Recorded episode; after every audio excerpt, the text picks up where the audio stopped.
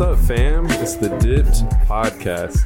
We are so grateful to have you with us here today on this wonderful daytime, evening, whenever it is. We're just happy that you've decided to join us. Um, we got a very special podcast episode for y'all Let's this go. week, so we're gonna kick it off with some intros. Um, what's up, gang? Who's up first? Seb. Subby Sub, Cash Money, Sub the Savage. What up? It's uh, your boy Kevin, aka Atticus Warhol, aka Lab the Rat, aka Mayor of Little Tokyo. Yeah, there we go. Boop, boop, boop. Uh, every single week, coming with the heat. It's your boy. It's Q, man. And uh, yeah, we've got a, a, a very special guest this week. You know, you might have seen him before on some previous episodes, but he's here in full effect this time, coming with that ta-da. Please introduce yourself. Hello, everybody. Um, I'm Jose Homicide. Uh, you guys all gave A K A names. I did not know that we had to have that prepared. So that's all I have. It's okay. I'm Jose Homicide. That's A-OK.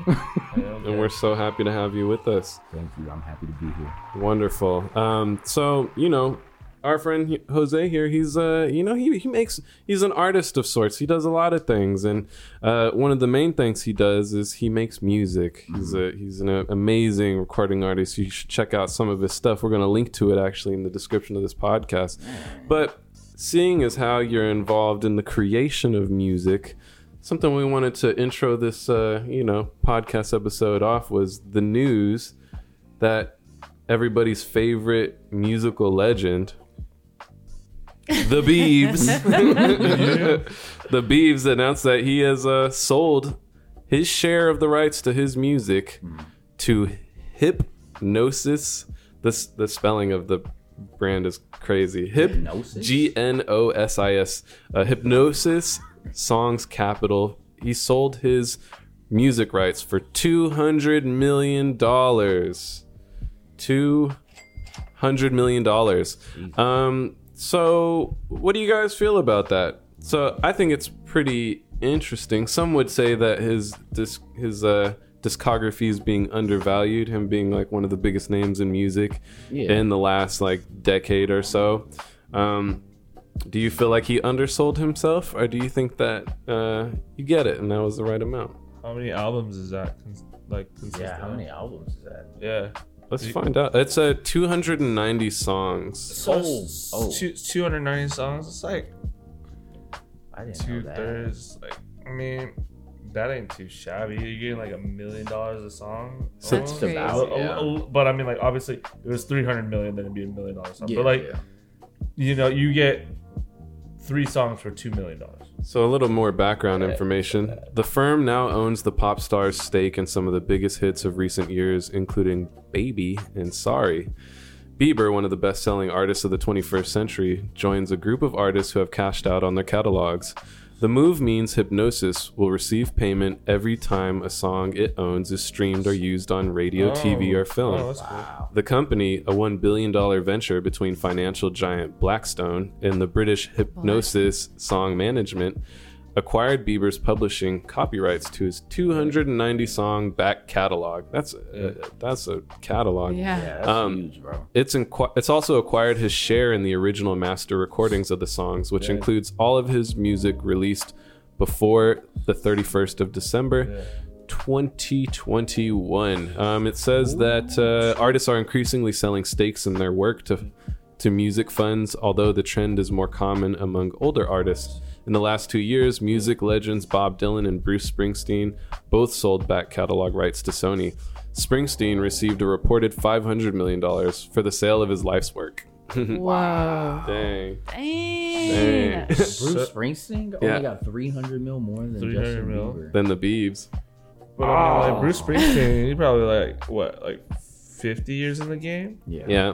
Like Biebs has been doing it for like maybe twenty? Half a billion on your, I wonder what the... Uh, tax after that. So how do yeah. you what do you feel about valuing your discography? Like, do you like you know it kind of the mm-hmm. question that I'm asking is just like, because it's it's interesting that there's like a business around art, right? Mm-hmm. And Just how do you value yeah. yeah. your musical creation? How do you value your masters? Weird, man. I guess you probably have a lot of data to work off of too, right? Of yeah. like already. So it's like, okay, this is what's made this much already. So mm-hmm.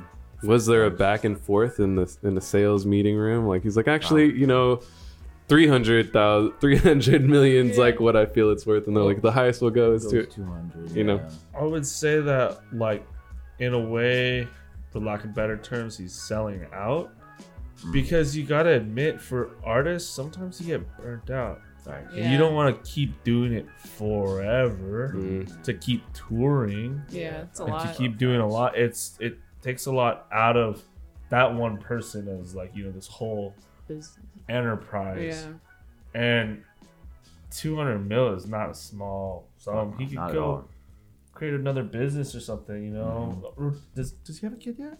Not no. yet. No. See, because what he could do is like he'd be like Rick Moranis and just like cash out that two hundred mil, have a kid with his uh his wife, and then just be a really good father. Yeah, for like a long time. Yeah, I feel that. Yeah, right? Nice. You know, and maybe this decision was after, because uh, we talked about him previously about like his health issues, his like face like being like per- paralyzed and like you yeah. know doing that, you know, just pushing it. He's been pushing it since he was like what, thirteen? Yeah, thirteen, bro. Since Usher was like, I'm gonna make this boy stop. Yeah, mm-hmm. yeah, so that's nonstop. Do you see at some point would you? Because I would you, if you were in that position, would you? Be open to selling your catalog of music, or is that would you want to be like Prince and like kind of stay in control?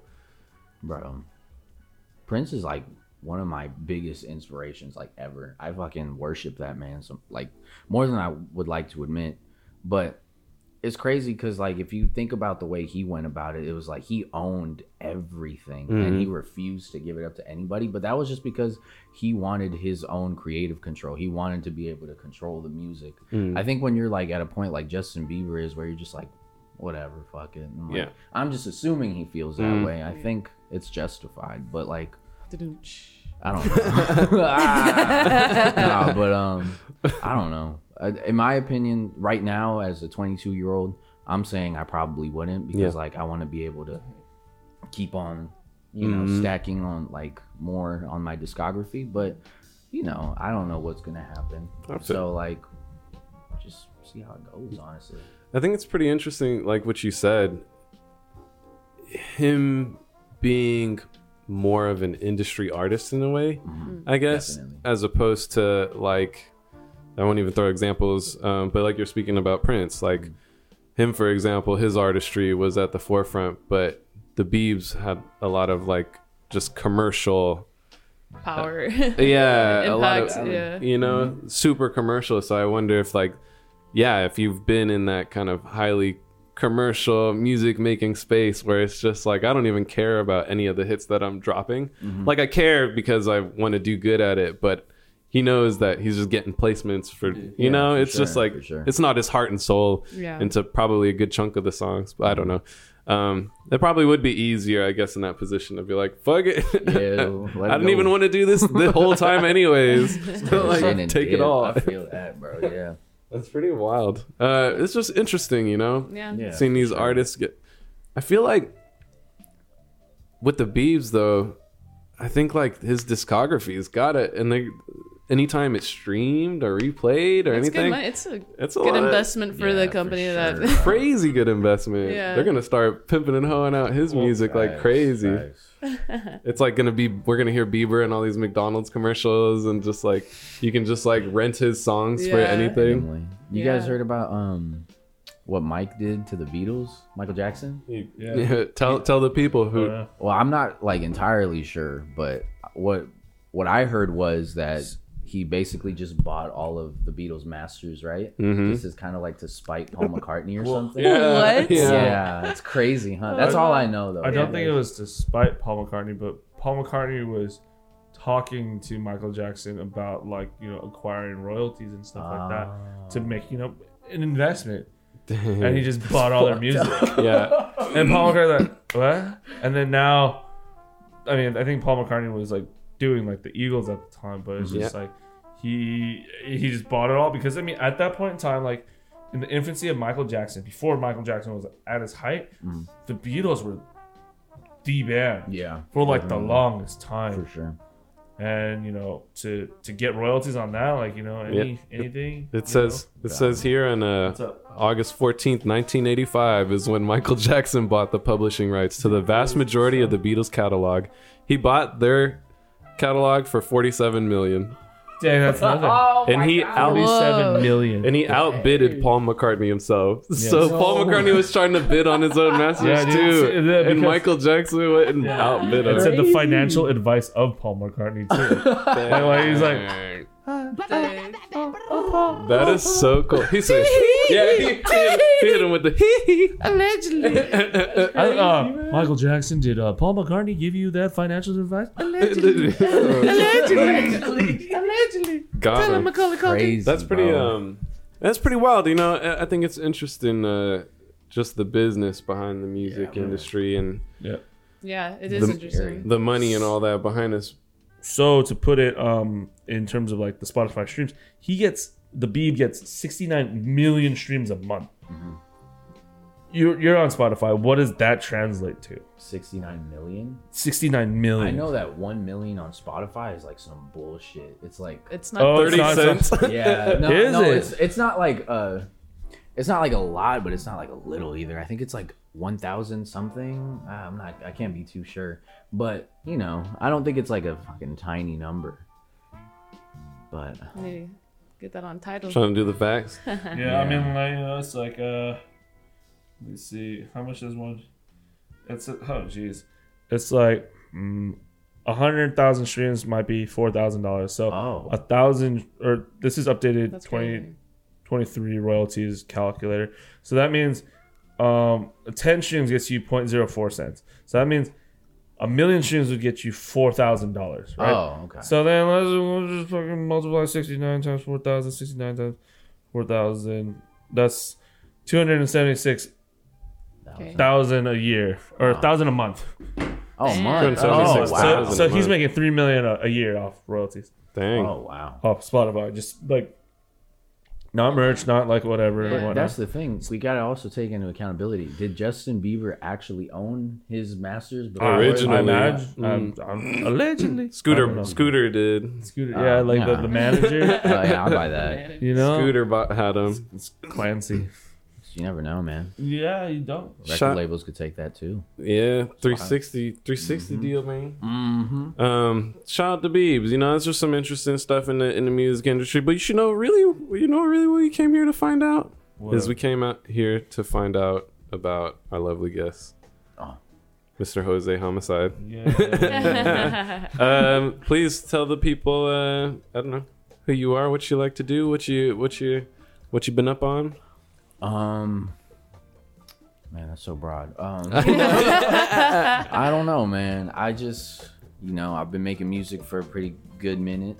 Like, since I was like, I've been making music my whole life. I, I didn't start releasing it until I was like, what, eighteen? Mm. I showed you guys like the first couple songs I was going to release. Yeah. They're really good too. That's funny. He was so shy um, about it. Yeah. I, I think I just love art in general. I paint, I make music. I love playing instruments. Um, yeah, man, I, I like to think it's a pretty simple life. I like to, you know, I like to do what I, what makes me happy. Mm. So I think that's really just, that's all I do. What I it do is. Shit that pleases me. That's be- As what? you should. As you should. Um, when you like first kind of started dabbling with the music, mm. what motivated you to like, be like, I'm going to try it? Steve and Lacy. do it. Oh, nice. That's fire. I was gonna say, I, was like, I was like, wait a second. Yeah, that's the, the mouth. Nah, nah, nah. Real, like realistically, when I wanted to make music, I was going to like friends' houses to like record, but they only had like U S B mics, mm. and like they would just plug it into the computer and we would record on like some like bullshit D A W. Mm. And then I would come home and I wouldn't have nothing to record. I'd have all these songs and I'd be like, I still want to record. What do I do?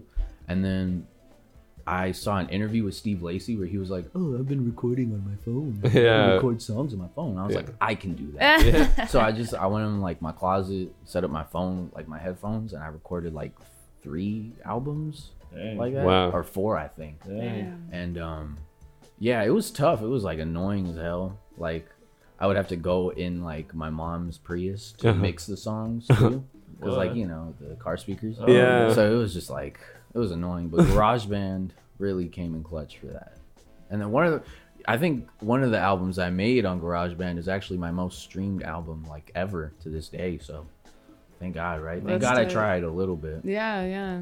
But yeah, I just, I really felt like I had to put something out. Mm. I really loved music. I really liked um, putting my voice on something mm. and letting people hear it. So I think that was it, man. So at first, was it just kind of like a play thing? Not not like a play thing, but it's more like this is something that I I enjoy. But yeah, I, more like experimentation, oh, like like the natural play, you know? Absolutely. Like when I first started making music, it was literally just because like I would go to my friend's house mm. or like we'd be out and about, and then we'd go back to like my friend Gabe's house and mm. we'd start recording. Shout out Gabe. It was just super fun. Like super, super fun. I was That's having tight. a blast. Like we would say such stupid things on like songs, and sometimes we would like mess around with like melodies, and mm. it was just so cool. It was like a new adventure every time we got on it. So it was just, you know, it was really, it was more rewarding than it was like we need to get rich. Yeah, yeah. So yeah, yeah.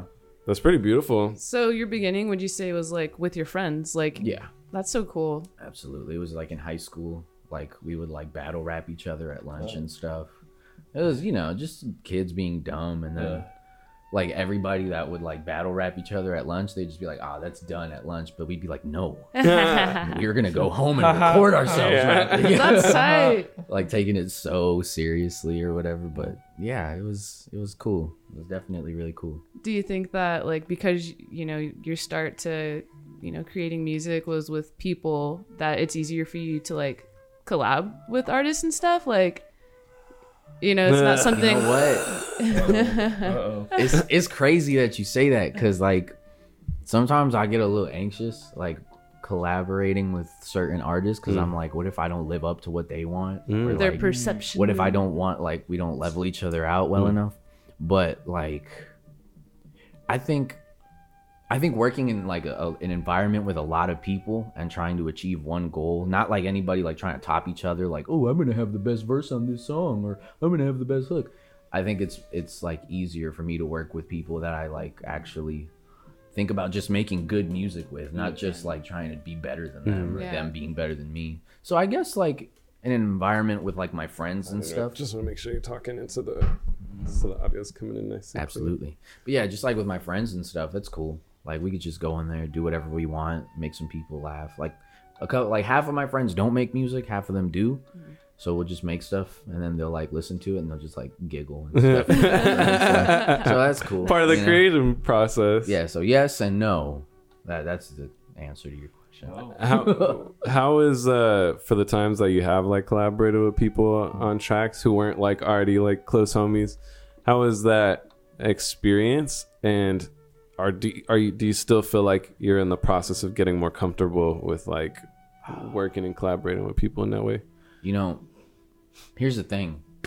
When I first started like actually releasing music and people would ask me for features, like random people on Instagram, I would just be like, "Yeah, bro," and then be like, "What's your budget?" And my uh, dumbass would be like, "I'll do it for free." Uh, uh, Dope. I have so many songs out there that are never gonna be deleted uh, and I didn't get a freaking cent from. But at the same time, it's like these are just like some random kids on Instagram. I can't be mad at them. I had to go through it to yeah, it. yeah, for sure. But kinda like, gotta, oh. no, no, no, go ahead, go ahead. I was about to say, kind of like when you're first starting off, you're just. You're looking at every opportunity. Yeah, you exactly, know? dude. Like, you're at open mics. You're just kind of grinding, mm-hmm. right? They talk about that a lot in, like, comedy. It's just, yeah, I'm, facts. Like, they're willing to drive all the way to Orange County to get more time and just mm-hmm. do whatever. But then those are reps for you. Obviously, you're so young. You don't. You didn't know to, like, ask for money. Yep. And, I mean, a little extra change would have probably been good. But, like, Definitely. dude, you get in the reps. Yeah, yeah. You know, because you enjoy the craft, and like at the end of the day, it's, you're probably better because of it. Yeah, I think I think it helped me grow for sure. It was just like Like, man, I was just giving myself away. I was like yeah. a fucking prostitute. No, I was giving myself no, you, away. You, you, you don't, never I think, mind. Like, as like as a creative, like, yeah. I feel like that's like just a part of the yeah, process. If you're sure. like trying to build, I don't know, you, like showing what you can do. Yeah. Right. Facts. Before you're like, all right, facts. all right, start like you know, like charging, mm-hmm. because sometimes people are like, mm, yeah, okay, you can do that. Mm. Yeah, you know, definitely. Are you are you at, in a place where you feel more comfortable asking for oh, money definitely. now when you're getting features no, or when yeah. you're working it's with people? Like, it depends. Like, there's certain people like Calvin, Calvin Cujo, mm, shout like, out the boy, Jacob, Gabe. Like them, I, I will never ask them for a cent if they want me on the track. Like even if I have like twenty million Spotify listeners, I do it's not family. care. That mm-hmm. is my those are my brothers. They will always get free features because mm-hmm. I love them. Mm-hmm. But it's like. Sometimes people just get on like the most disrespectful shit in the really? D Ms. They're like, "Hey, I have a track for you. You're gonna be on it or not?" I'm uh, like, trying to like push you down. It. Stop it! Yeah, you're dude. scaring me. Are you gonna be on it or not? Like, yeah, no. Like for example, I'm not gonna name any names, but okay. there was this there was this rapper from like um like the high school over. Uh, like across town from the one I went to, yeah. And like I looked up to him, like mm. he was so good when I was in high school, and like I reached out to him for a feature, like uh, not knowing how any of that worked, and he yeah. was like, "I got you, little bro. Just send it to my email, and I could do it for about two hundred fifty bucks." Uh, and I was like, "Dude, you have like sixty six followers uh, on SoundCloud. What are you doing?" Yeah, yeah. And um, sixty. Yeah, dude, it was crazy. I didn't understand how SoundCloud and the internet worked, but um. Mm. Just in the mic. Oh yeah, yeah that's cool. Oh yeah, yeah, definitely. Thank you. But, anyways, like fast forward three years, and this guy's in my D Ms, and he's like, "Hey, bro, like I see you grinding out ah, here. You're and killing then, like, me." Um, I was like, "Okay, should I be a bitch or should I just like live out my like teenage like fantasy or Isn't whatever?" Funny. Sometimes y'all yeah. come to that decision. All right, should I just be a bitch or about? Yeah, and he was he was just like, "Yeah, bro, we should link," and I was like, "Okay, but if." You want to book me, you know, you have to hit redrumrecords at gmail dot com. Mm. And, and he was just like, oh, for sure, bro. Nothing. Yeah. Nothing. Yeah. Gone. And it was like kind of fulfilling. But at the same time, it was like, man, why do people have to be dicks all the time? Yeah. But whatever, man. People are going to be dicks. Fuck it. Yeah. And then you just keep it moving and, you know, the, avoid mm-hmm. them types. Egos and stuff like that. Mm-hmm. You can't choose their personality. Yeah. Know? Facts. It's interesting, I think, as you continue to like, develop and get bigger and bigger because mm. uh it's just interesting like the people that come out the woodworks mm. or yep uh switch up or do it just oh, yeah. you just kind of Definitely. see how people move. It's interesting. yeah. um I wanted to ask, when it comes to kind of creating, is there a particular either medium or genre or thing that kind of inspires you creatively, or like when it comes to you making music, for example, like where do you draw your inspiration from? I guess mm. would be a more concise way to ask this question. Man. I I have like this problem where I hyperfixate on like one tiny little like genre of music for like a month, and mm. I will just obsess over it. Like when I was working on my last album, I got super obsessed with cumbia music, uh-huh. and it's like cumbia. It's Colombian like oh. dance music. It's mm. crazy, mm. dude. It's really? so groovy. It's okay. And like I couldn't stop listening to it. Oh. Like every morning, night, day, like every time I would listen to music, it was just that. Mm. And then like about a week later, it like turned to house music, and uh-huh. I just want to know everything about house music, and then that just faded away. So it was just like, I think when I look for inspiration, I like super fixate on just trying to master mm. one genre, mm. and then like once I feel like I'm comfortable with it, I move on to the next one. mm. That's why like my last album, I send it to people and they're like, what genre is this? And I'm like, I don't know, can't put like, it in the box. Like it's yeah. just all the genres I was obsessed with for the last two years, you know? Is, is that frustrating? Um, yeah. The idea when people want to box you into a genre, dude, it's so annoying. Like, it, it's like it's like categories. It's like you need to, you need to take this individual and file them under like mm-hmm. hip hop or R and B, exactly, or bro. like you know, dance music or whatnot, you know, and just mm-hmm. just like, why can't you just make music and yeah. then, you know, figure it out afterwards, you know? Yeah, I get that. I think, I, I feel like I've been thinking about that a lot. Like, why can't people just be like, oh, you're a rapper. Oh, you're a singer. Do you just... Yeah, like, why can't I just be like a musician? Yeah. Do you ever tell I mean, people that you make homicide music? No, that's the thing. That's I feel like funny. As far as like the name Jose Homicide, I feel like it works in my advantage because mm. like people listen to it, they're like expecting to hear like crazy murder rap music, oh, but then they hear like some like really like lush string sections, yeah. like thoughtful, cra- yeah, thoughtful lyricism about love, and and they're just like, oh. Shit. So I think that's kind of like an advantage I have yeah. in music. I love, I love it too. And even uh, we had some incident with our mom earlier this week. In, this, uh, yeah, this morning at uh, breakfast, and she's like, uh, something. Mister Homicide gonna be there? Oh yeah! Oh yeah! Oh, yeah. Like, like, like at the airport, there's just a guy waiting for you. For the limo, just Homicide. Oh, yeah. We're like Homicide. Yeah, like, we're, you know, we're like, like when you get big, it's just like he's just like. Oh, Jose who? Yeah, I was yeah, just like, like that. Mister Homicide. Oh, yeah, yeah, Mister Homicide. Here's your limo. Yeah, yeah, yeah. We're like, right? He's just like, like all the all the people getting off like Homicide. Oh, yeah, you ready?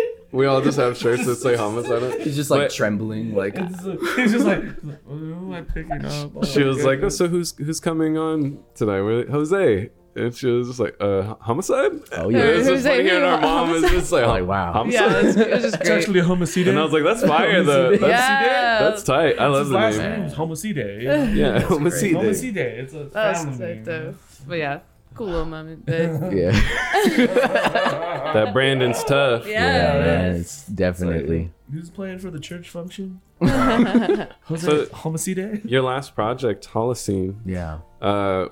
You were speaking of like just absorbing all these different genres and implementing them into your music. I was really impressed listening to it because that's like the the range and the level of execution that you were able to accomplish on it was very impressive to me. Like as I was listening to the project, Jose Homicide, Holocene, check it out. Um, I was so impressed. Thank you. It was cool. I was because I was driving back home from um, coming out here. And so that's when I like to listen to new music, especially, you know, when I'm on the road.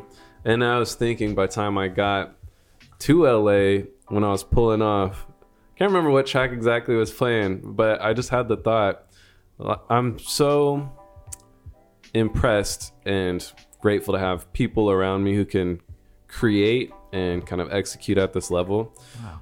And for these all to just have been ideas that came from your mind and to hear them done this well, and it's all these different genres. It, it was really cool. Yeah. And I was like, this is like the type of project that you could like fucking uh shop around to, you know. Wow. It was such like a great um a great uh, sampler of like just what, what you yeah. can do. Yeah. The range, the range. And thank you. Done well. And so mm-hmm. it's just like to know it's like uh, to know someone who's like, it's just, it's so cool to be Uh, in close proximity with people, creators who can like are challenging themselves to grow and like push themselves in this way, and are also able to execute it that Thank well you. too. Thank can you, you give us some um, kind of, I guess, background into the creative process behind Holocene? Oh. Like when you first started on it, did man. you have kind of a vision in mind, or were you like, Absolutely, let's just like, man. yeah,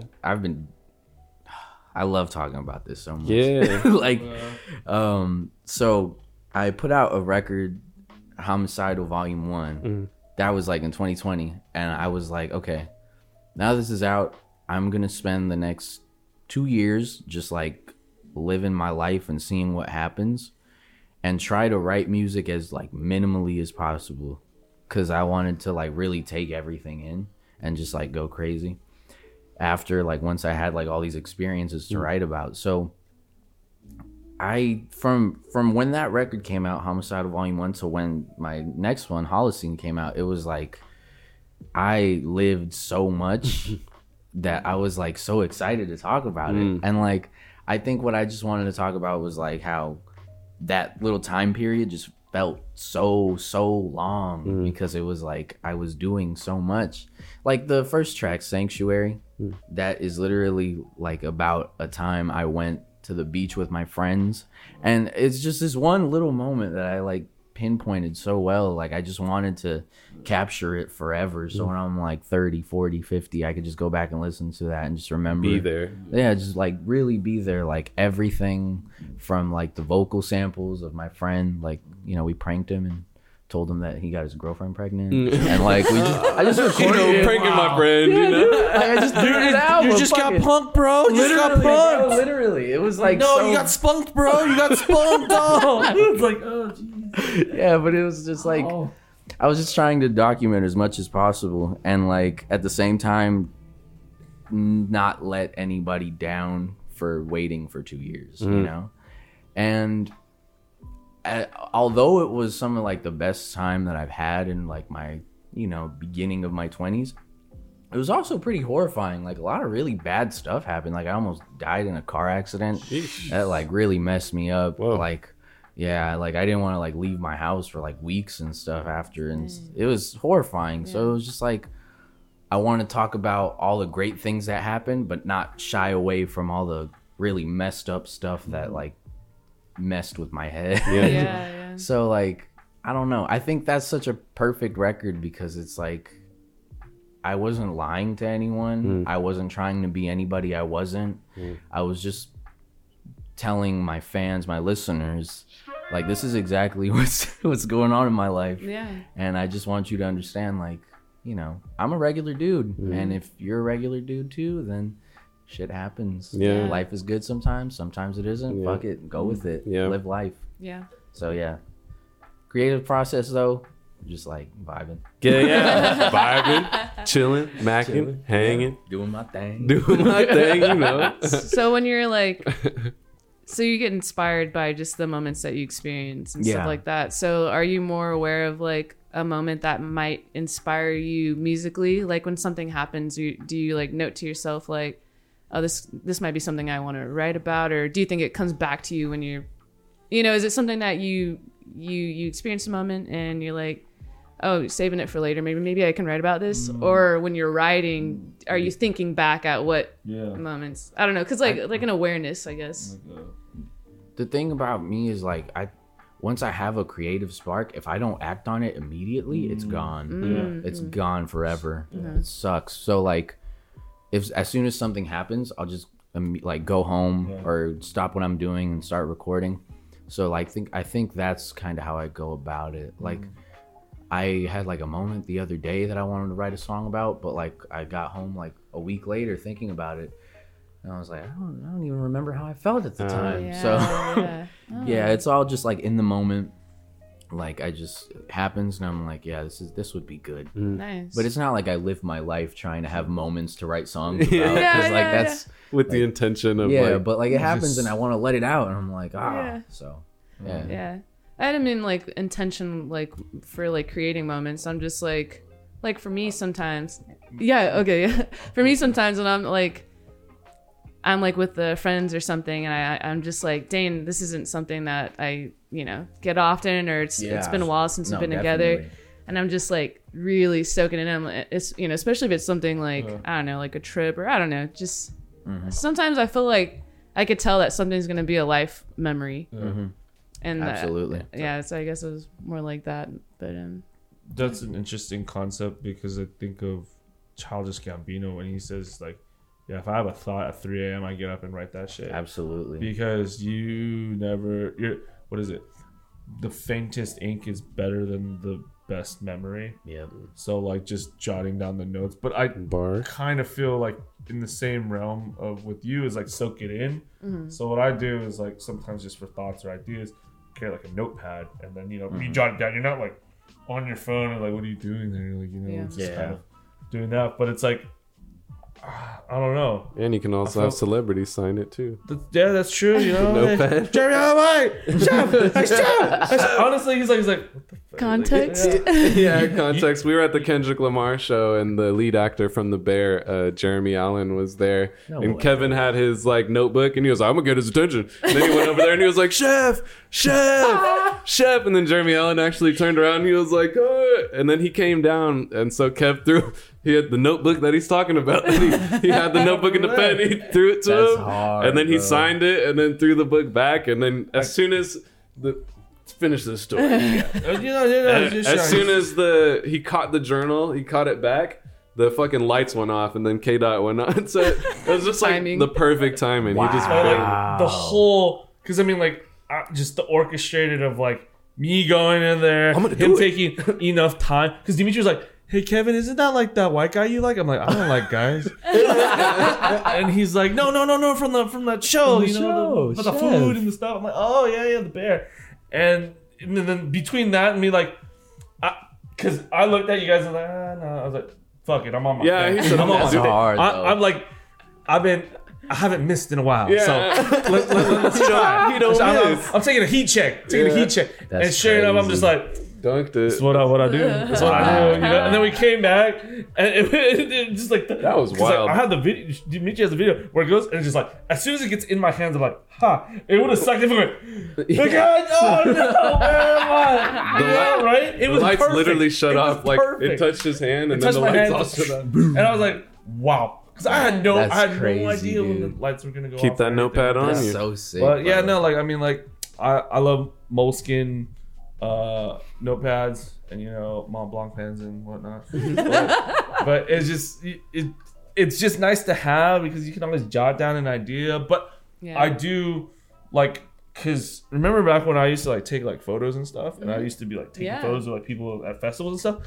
My friends would get mad because it's like Kevin's off there like you know having like doing that thing, and I realized that I'm like, oh man, like people feel some type of way because I'm supposed to be there with them, mm. and I'm over there trying to like document, acquire, nah, document feel that, do bro. things like that. So it's a dichotomy of like, yeah, just, the balance of like yeah. capturing a moment, or mm. you gotta then, like you gotta like like sort of take my one for me, one for yeah, you. yeah. yeah. When it that. when it comes to your inspiration, do you like, let's say you get uh, something triggers that creative juice mm. and what's your first reaction? Like, do you put a note in your phone, or like you'd mentioned earlier, you'll just try and like get home and like record and make it happen? Like, yeah. do you like what? I guess what is your process? Like, so Kevin's saying he'll just jot in his notebook real yeah. quick. Like, yeah, what is your like quick first like?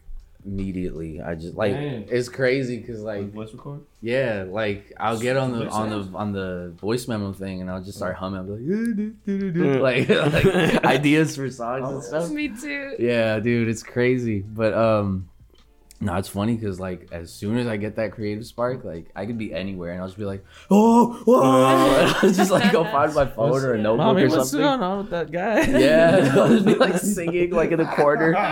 in the corner. Yeah, but like, but I mean, it, it comes with everything. Like I have like a super long. I have like a a note. You know, in the notes app, yeah. it's just like a bunch of song titles I would like to use one day. Yeah. Nice. Stuff like that. Like, I just write it down as soon as it comes to me. Because nice. it's like any any moment wasted, I like lose its potency, yeah. you know? Yeah. So. Yeah.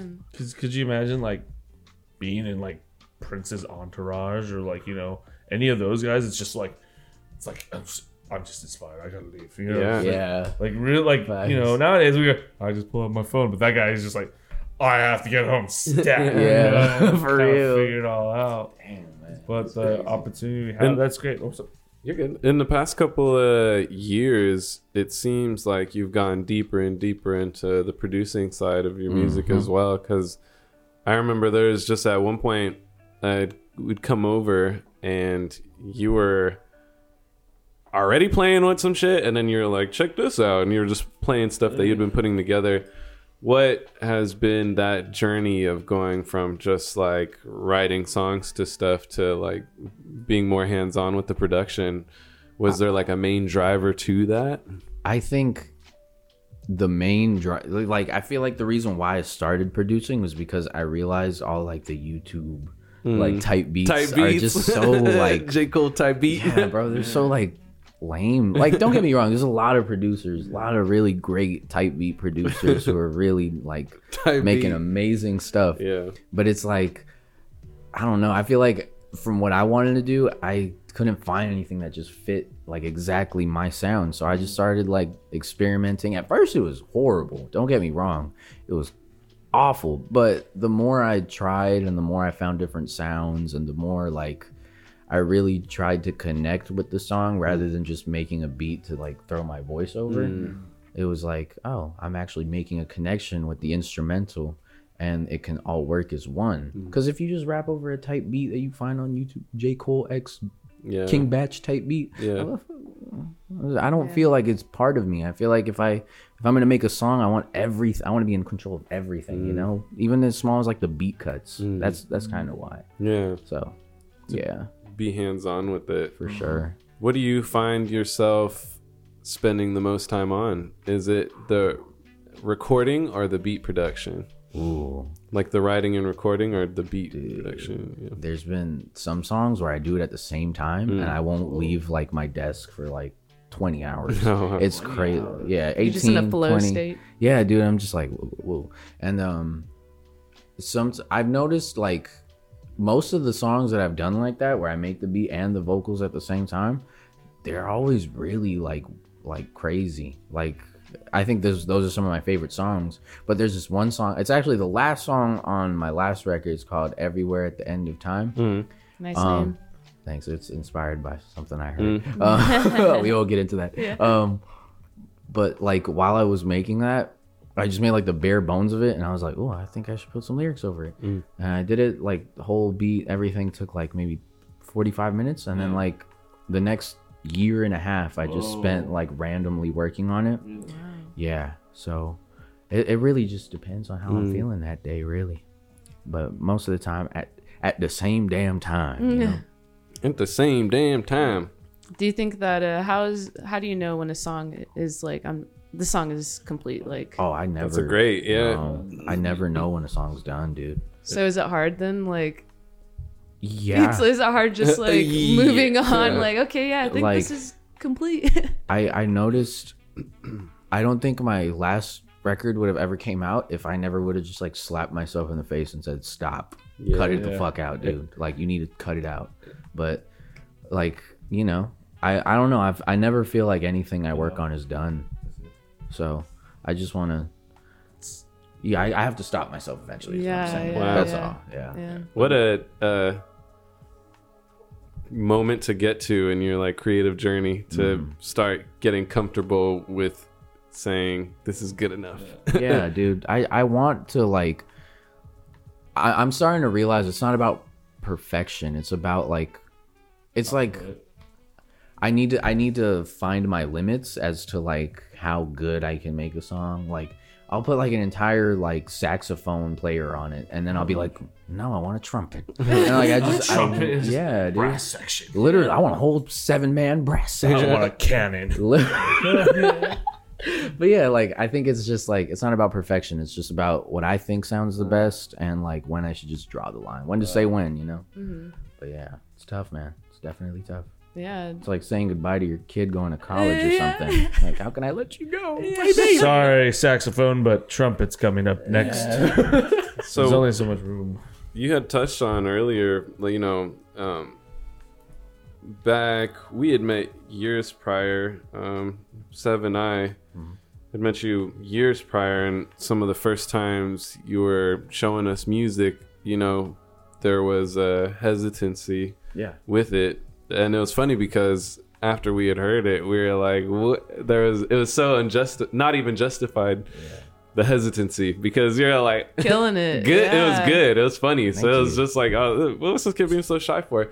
So, since then you've actually been like releasing projects and releasing tracks and like pushing that side of you being so vocal and making it who you are, like very presenting it to the world. How has that been for you, releasing music and kind of overcoming that? Because it seems like you've came a long way since then. Yeah. You know what, like I I think I need I feel like music, forgive me if this sounds like pretentious or corny, but I think music actually like saved me as a person, because mm. before that I wasn't confident about literally anything that I had. Like I could skate a little, mm. like I was never good in school. I tried my best. I graduated, thank God, but like for some reason I just never like excelled at anything. And like when I found something that like I wanted to present to the world as mine, like I'm literally giving the world something that's literally a part of me, I was so nervous to let it out. So I think it was just like getting over like getting over the fact that people are going to see me mm. like that. Mm. And then once I started realizing like, oh, it's really not that bad at all. Like I just got to put it out there. Every people are going to talk shit, whatever. Some people are going to like it, whatever. And then, you know, now I'm here twenty-two years old and I still feel the same sometimes. Like I still feel like, shoot, like what if I put this out and nobody likes it?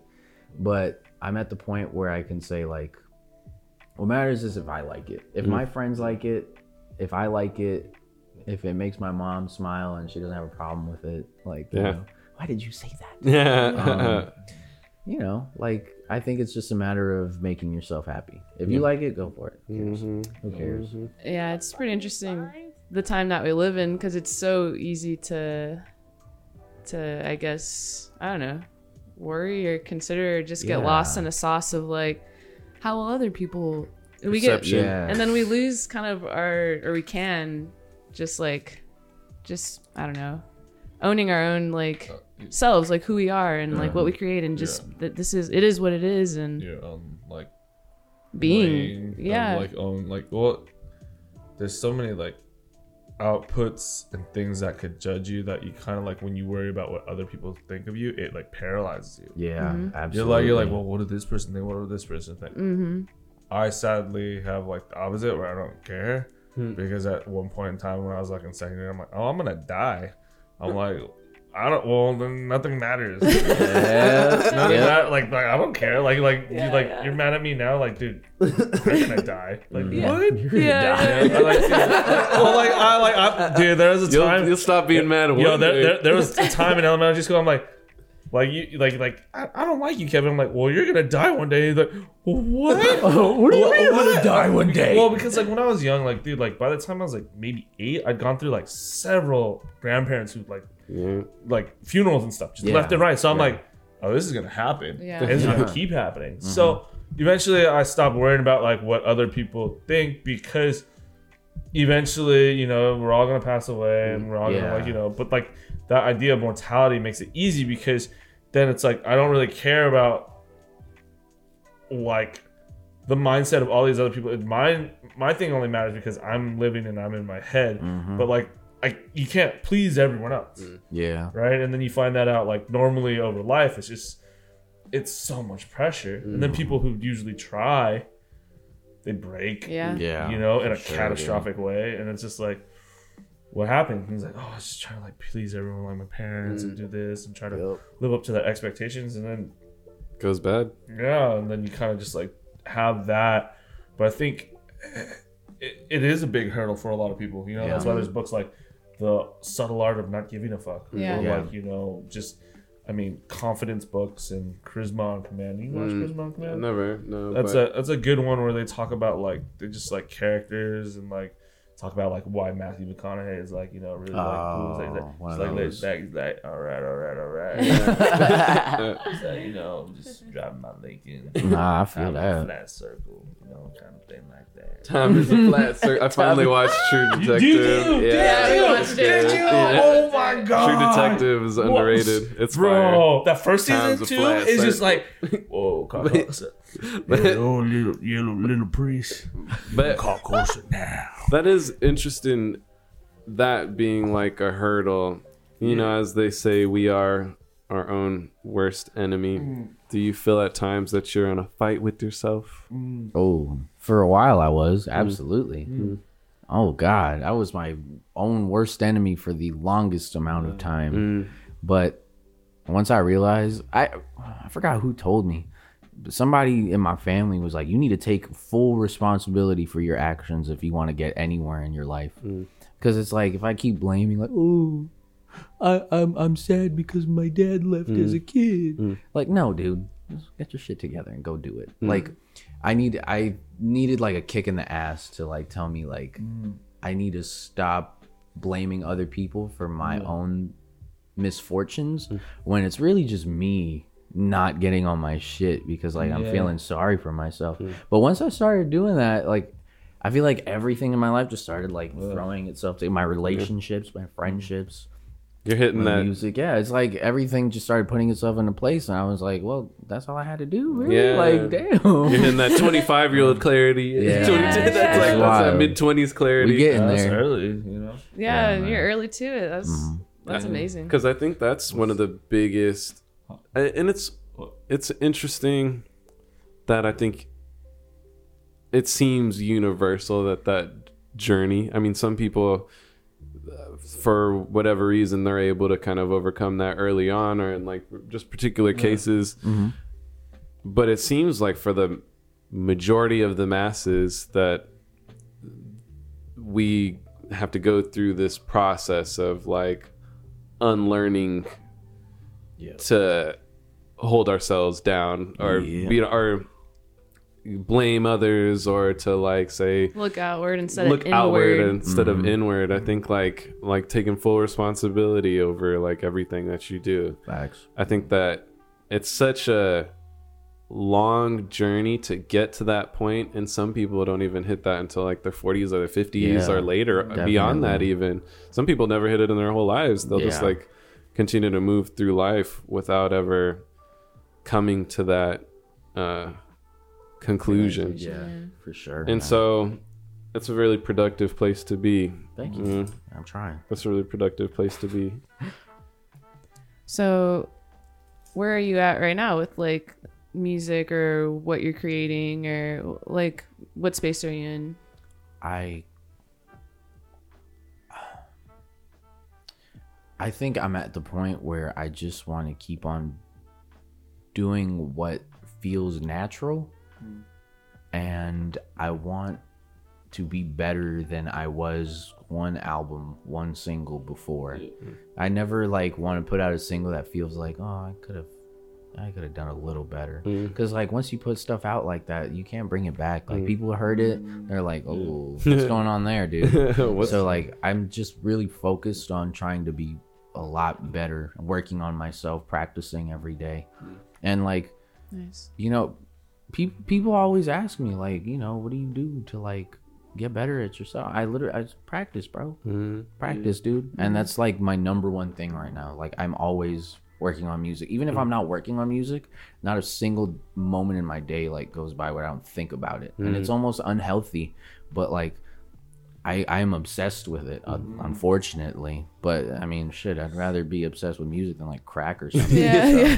Facts. Yeah. So you know what I'm saying? Crack is a crack, crack is what? I don't, I don't know if it's a hobby, but it's a lifelong obsession as well. I think practice is huge. Yeah, because uh, I'm just started recently um, trying to go on. I'm I'm gonna be. I am a pianist in training. Mm-hmm. That's how I'm phrase it. I'm a pianist in training. I, yeah, I am, am on my way to being Adrian Broner in the pianist. But I'm so sorry. um, that's the journey that I'm on, and it's been cool because I've been like learning songs or learning how to play songs, and it's just really reaffirming. You know how you'll do some things in your life, and it's just like a large life lesson on a small scale yeah. like reaffirms like these mm-hmm. overarching like life lessons that are like you, you need to practice in your yeah. being in order to Man. be who you want to be, whatever. Absolutely. My journey with doing this piano shit has been like that, because now I can play songs, I can use like both hands. Like that was the first time I've talked about this before the first time when I tried doing both hands at the same time, I oh. felt like I just hit like a fucking wall, and I was like, I don't think I can do this. Yeah. Like I really had a moment where I was, it was so hard. I was just like, I don't know. I might have to just give this shit up altogether. Yeah. But then I just was like, oh, feedback from a friend. Just practice one hand at a time yep. until you really got it down. Then you do both hands together. And so through that journey of just mm-hmm. practicing, getting to a point where I can do two hands fluid. They're doing really? That's so fucking crazy yeah. to me, considering on where I was at when I first looked at that mountain and almost just dropped my bag and my wow. tools and said, I don't know if I can do this. Yep. But having gone through that journey of picking myself together, saying fuck it, I'm just gonna keep trying and practicing, and now I can do that. Like when I was first doing this too, it gave me the same feeling that I had when I had first caught my first wave surfing. Damn. And it was just like, oh my god, I'm fucking surfing. I'm like, yeah. Part of my French, but it was literally like that. Like when I caught it and I'm like, surfing? I'm skidding on the water and it's I'm just weird. Like, I literally had a moment where I was like, holy sh- I'm fucking surfing. I'm surfing. I was like, whoa. And I was just so confident flying on it. It's just like, a, it's it's like literally a feeling, a feeling that you've never felt before of like being like on that board. Like skidding. That's, on the, that's on the, crazy. It's like being on this rock that you just fucking...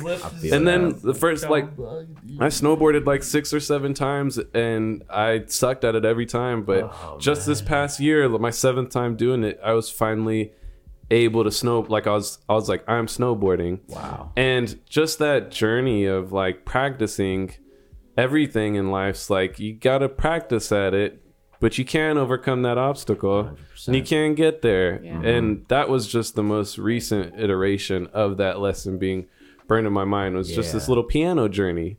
And so I think that the practicing is just so key. Mm. And I think that that's people will try things and then give up on them because it's too difficult or mm. the mountain seems too high. But then uh, with any, as my old boss used to say, or my old mentor, I should say, would be like, it's just that fucking hard. Yeah. He was like, it's just that fucking hard. Yep. He's like, I wish I picked up so many things going through life. Because he was naturally pretty good at things, but if he came up across something that was kind of challenging, he'd be like, oh well, that's not for me. Yeah. And so yeah. him now being like a seventy-four year old man who's gone through a lot of life, like multi-millionaire, very successful, he's just like, one of his biggest regrets was that not realizing that it's just that fucking hard. Yeah. And if he had just stuck with so many things throughout his life, he would have gone so far in all these different things, but because yeah. he yeah. felt to him like it, it was too unnatural or too hard, he just wow. dropped things. And so that was yeah. his like, he was like, do you know, and someone's trying to O G's trying to give you some life advice, he was yeah. like, my biggest regret is not sticking with shit. Crazy, because man. It just is that hard. hmm. And uh more recently, I guess, experimentation and iteration as far mm. as uh business, but also everything. mm. I think uh so including with your like with the music creation, I think even hearing you talk about just like your creative process, I was like, it applies to that too. Mm-hmm. Just the iterations and experimentation. There's so much more that we have to do mm-hmm. on our business side of things as far as experimentation. Yeah. And I don't know, that's just very top of mind for me. Definitely. Right now. I feel it. Experimentation and all these different things. We just got to keep trying things. Yeah, yeah man. Just keep on pushing it, bro. Seriously. So you're in a practicing uh space headspace, you're doing it every day. Um are you working on a, a project? Yes, and I am. any any details you can share on that? um I don't want to give away too okay, much okay. but uh so what I do usually is I usually I make like five different projects with all different sounds, and whichever one, you know, I just let them fight to the death. Yeah. Whichever one sounds best, I release. Mm. So the rest of them, you just go in the archive. Mm. So right now, it's between like something really slow and jazzy, or something like really upbeat, up tempo to get the people fucking going, yeah. get the blood going. Yeah. So like, I'm I'm just trying to figure out what what people want right now. Gotcha. So. You know what they on? What they on? What, Yo, what, y'all, on? What y'all feeling, bro? What y'all want to do? You want the vibes? You want the slaps? What's going on? But yeah, man, it's been cool, man. I've been working with so many like talented people, yeah. so many wonderful, wonderful musicians that I never thought I'd have an opportunity oh, wow. to be with. That's tight. And it's like, you know, being in the same room as them, it's you're almost like, man, am I even like, should I even be here? Mm. But then you got to remember, nah, they wouldn't be here if they didn't want to. Yeah, it's pretty lit. Yeah, that's, awesome. That's really dope. Uh, how is like I guess the experience been? Because you've been like doing, you did a lot of recording at home, but you've been recording in some studios as well. Oh, yeah. How has that uh, experience been recording in a studio as opposed to, you know, doing it's, it at the home studio? It's definitely cool. It's a lot more pressure. Like mm. I, I don't know why, but it feels like it's a lot more pressure when you're recording in the studio. Mm. Like. Couple months ago I was recording at like Anderson Paak's studio or wow. something. Whoa. Or like I don't know, it was like his old studio mm-hmm. or something. There's yeah. a bunch of plaques on all, like Dre plaques, like some Eminem plaques. Some hits was made there. Yeah, dude. And I'm just like walking around the place like, bro, should I even? Yeah.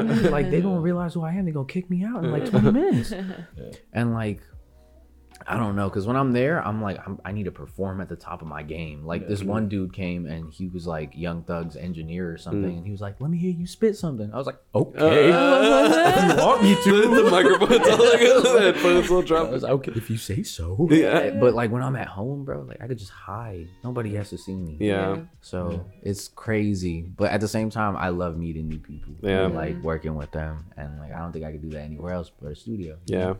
So it's cool. Big I don't thugs. mind it. Yeah. Do you think the the comfort will come just the more you're in studios? Like, do you, is it just? I don't know, man. Yeah. Because like, mm-hmm.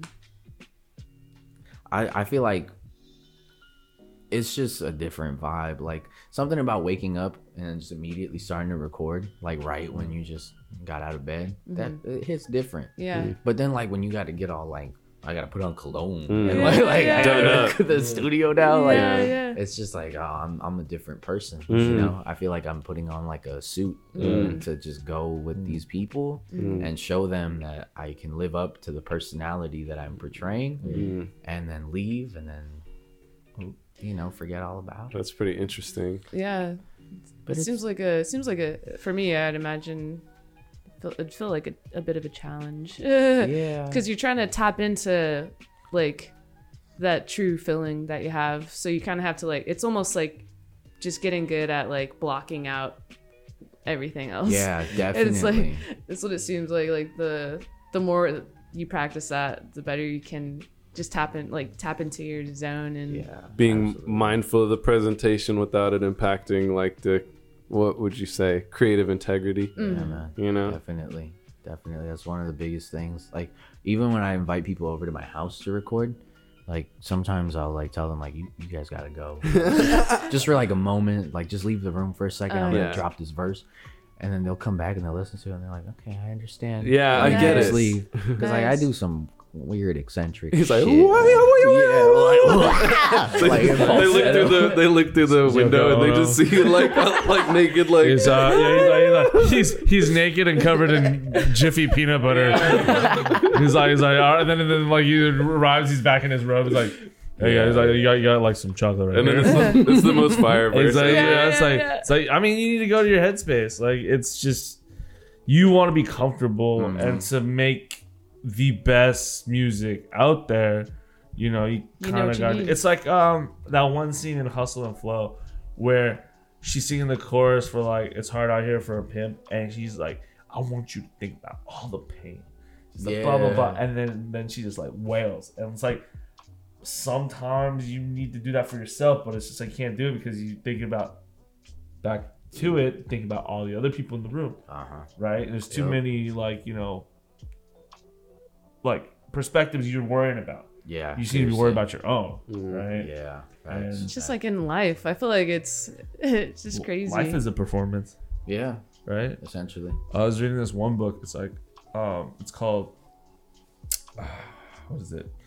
Like, it's like Laws of Nature. Mm. And basically oh. it's talking about how when you're in a group, you act very differently. Yeah. Because you're trying to assimilate to the, kind of positive notes of the group. Mm-hmm. So if you act outside of the group, then you're shunned by the group, and yeah. that that hits so much harder. Yeah, you know, versus like a one-on-one person. It's like you know, if you, if you've ever criticized a person in a group, they fire back. Like, yeah, no, they get super defensive. If you pull them aside, like, hey, yo, dude, like, they're like, yeah, it's it's more understandable. But but because they're embarrassed, yeah. or something like that, they they obviously defend themselves in a certain way.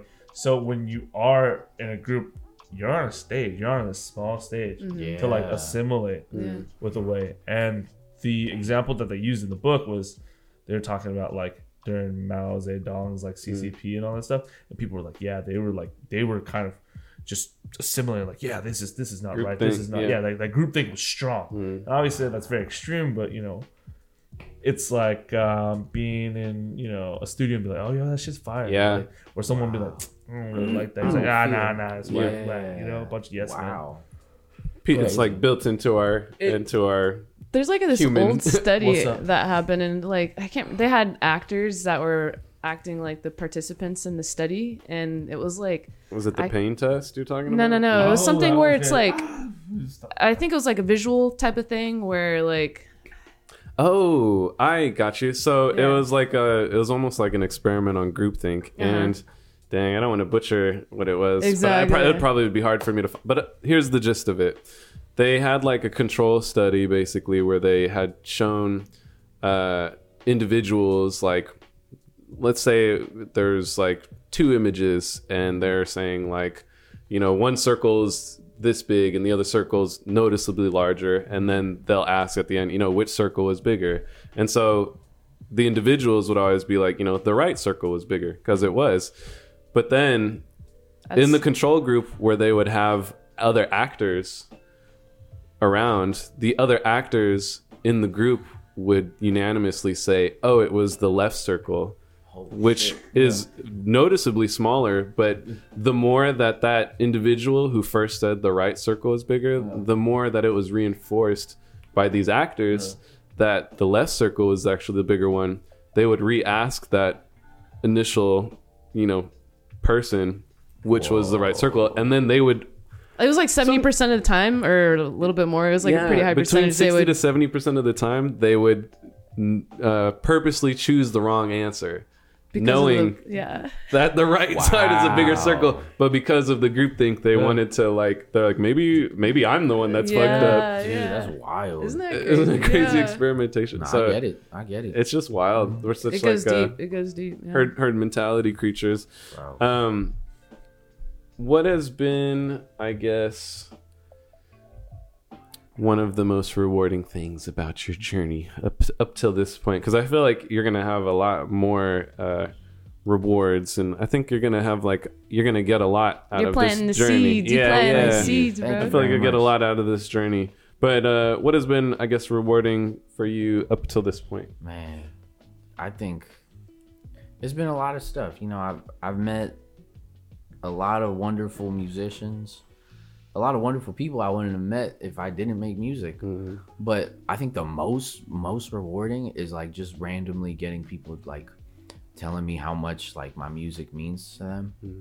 Like it's not like a crazy amount. I don't mm-hmm. get like hundreds of D Ms a day mm-hmm. type shit, but like, you know, a couple. I think when my album came out, yeah, like a month out after my album came out, there was this kid and he had been listening to me since I was like nineteen years old. And he, like, he tried to video call me on Instagram, and I was like, "This is weird. I don't even know this guy." Yeah. Um, but I answered, and he was crying. Oh. He was like, "I've been waiting two years for you to drop." Whoa. And I was like, "Dude, relax." But I'm gonna wait another year now. Yeah, like, I'm waiting so now you're gonna wait four years, dude. But nah, but like. You know, we just chopped it up for a little bit, and he was like, "I haven't even listened to it yet, but I'm so excited!" Wow, like, that's tight. You know, he's just like a little teenager. He's a wonderful guy, though. Seriously, a wonderful dude. And it's like, you know, those people that have enough time in their day to just swipe up or something and say, "Hey, I really like this song." Like knowing that I can like affect somebody, knowing that I can make somebody feel something. Yeah. That that's what's rewarding, because mm-hmm. it's never been about like, oh, I get a million plays yep. or. Oh, I got a record deal for ten million dollars. I, that shit's second. Yeah. It's all about the connections I can make. It's all about just improving overall life for people and mm. making it a little easier. Because I know when I was in high school, I definitely needed Kid Cudi. I definitely yeah. needed A$AP Rocky. Yeah. I needed all my favorite oh, musicians. Mm-hmm. Like, without them, I don't think I would have grown into the person I am. And I just hope one day I can be that person mm. for some kid out there, you that's know? True. That's really dope. That's all that matters. You already yeah. are, man. You're that to me, too. Yeah. I, I feel like you're like, um, there's just like this light about you. Mm. And you don't even, it's crazy that you, we don't even know like what our actions no. do. Like, I mean, that's just one person that actually like reached out to you and, and did that. But I think you don't know like how. Who's watching? Yeah, like who who's really being inspired by you. Wow. You know, like we're, we're just the ones close enough to tell you, or yeah. you know, someone gets brave enough to like just say it to you, you know. Yeah, but um, yeah. I think there's probably a lot of people out there that are, are just kind of watching, inspired, and you know, probably waiting to like do something for themselves, you know. Hopefully, yeah. It was kind of funny that you mentioned that, because I was thinking of this idea. I was like, Think about you being someone's oldies or someone's retros. That'd be mm. awesome, man. Right? Yeah, I freaking love think, that. I forget what I was thinking about, but it was just like, I was like, yeah, like, I, maybe I was looking through the, like the records of uh, of like I think I bought I think I bought a new Houseplant um record album from uh, Seth Rogen. It's just like a house party thing. But then I was like, oh, this is some oldies, you know, and stuff like that. And they had like they had a steel drums P I M P like mix and stuff like that. I was like, dang, this is old too. But some deep cuts. If you think about it, it's like at some point in time, like those were new songs. Yeah, that yeah. was fresh. Now they're like, oh, throwbacks. Like the whole. Yeah. That, what, what is what is that festival that you showed me uh, with the Missy Elliott and the uh, fifty Cent? Lovers, Lovers and, friends. and Friends. Oh, oh my God. God. That thing's huge. Yeah, dude. Missy Elliott. That's lit, like dude. Just everyone. Work it. I wish I could. It's like that. It's like one oh six in Park, B E T, like Rap City, all wrapped up into like yeah. two days. That reminds me, I like uh, I think for us growing up, um, the reason why these like oldies like mean so much is because it was like all we had, like there wasn't no. so much oh, and it was played so like, like over yeah. and over like again on, like, so it's B E T or like uh, M T V mm-hmm. everywhere all, all we had we didn't it, man it's part of core memories until, you know like for us mm-hmm. it was like high school and you know what yeah, I'm saying yeah. oh I was like oh but it's crazy you know like this this streaming shit I was already graduated college before yeah. I got a streaming thing and I was like dang I yeah. should have done this shit hell earlier wow. but it's like you know, we didn't have access. We were just downloading shit. Yeah. I was like, Cause, uh, when I was I'm in high school, yeah. I was just deep on the blogs. I was like, oh, blog yeah. era. So I was up like Two Dope Boys, like Da Right, all them fucking hip hop blogs. So that's how I found about, out about like Kendrick and everybody. Damn, you know, like wow. Dom, everybody was just Dom like Kennedy. From two thousand nine up until the blogs died in Concrete like twenty fourteen. Loop. Yeah, Concrete Loop. There just would be all these like, uh, fucking hip hop blogs yeah. and so Currency, just everybody. Um, wow. But Currency. It is interesting that like our sources were so limited on where we could even get this like music or content. So I think for our generation too, we have a stronger connection to each other through these songs yeah. as well. Yes, like when it like when the Senorita comes on or yeah. certain tracks, like yeah. anyone generations after can. Appreciate, appreciate it, it yeah. and enjoy it, but it won't hit the same. Exactly. Like for us, we have a, a it's a touch point for us that we can all relate on. Yeah. We're all like, hey, this is... mm-hmm. It's a nostalgia pocket. Mm. So like one thing that um during like the pandemic, I was looking up is like why people collect things because mm-hmm. it seemed like everyone was collecting some kind of yeah dumb shit. Yeah, yeah. Like you know, uh, but like music is the only time where you collect time. Mm. In like this pocket and oh. it's like a capsule to like when you first mm. heard it yeah uh-huh. you know because like I remember like so for instance like I was singing like the chorus of like Beautiful with like uh Pharrell mm. and like Snoop Dogg and I remember I gave like a C D to a girl that I liked that had that I was like, mm. like you know I, I think you're beautiful. Look at you, Mackin. Oh, you're funny. Yeah, I was, I was, was like, Mackin. Shit, I was burning C Ds back yeah, then. I was burning that, C Ds. That was the shit. You, I was with the like, markers. No, no, no but like, I was burning them. I was selling them. You know, I was like, hey, you need that new Wu-Tang? You need that new Britney Spears? I was like, diversifying my bonds because I was like, I was like, I was like, why are you buying so many C Ds? I'm like, don't worry about it, mom. Like, wow. So this is hard. But like, ev- like every song, dude. I remember when I first heard like, um, like.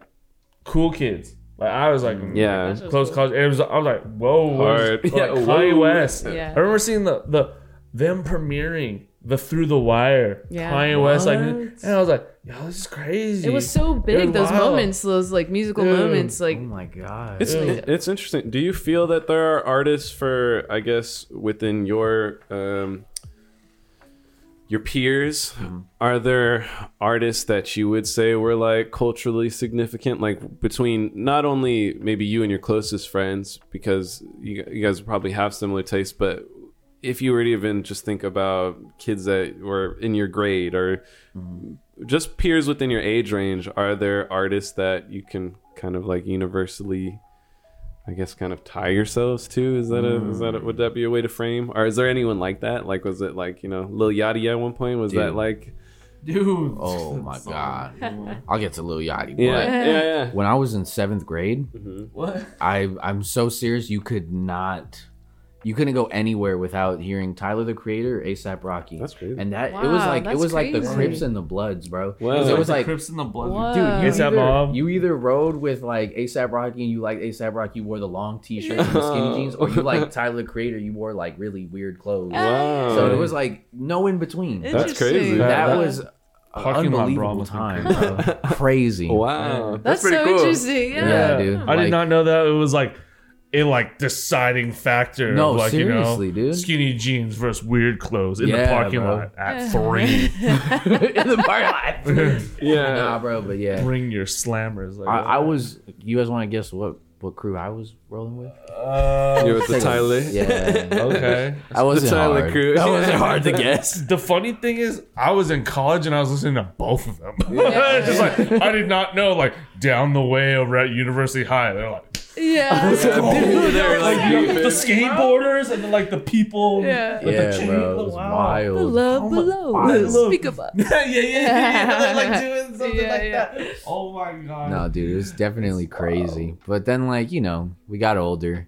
Yeah. I mean, at the time, Tyler's thing was like, you know, oh, was it Odd Future, like Wolfgang, Kill Them All? It yeah. was like, it was very aggressive. Yeah, you know? Definitely. It wasn't, it It was like Bastard and Goblin. Mm-hmm. Oh, my oh, God. Shit. Those, yeah, that those albums wild. Were dark. Mm-hmm. And then only until he got to like, Wolf Flower Boy. Wolf Flower Boy. It yeah. was like okay, like he on the. He's letting up. Cherry yeah. Bomb. We won't even talk about that. Yeah, yeah. I like oh, Cherry Bomb. I like yeah. Cherry Bomb. Yeah.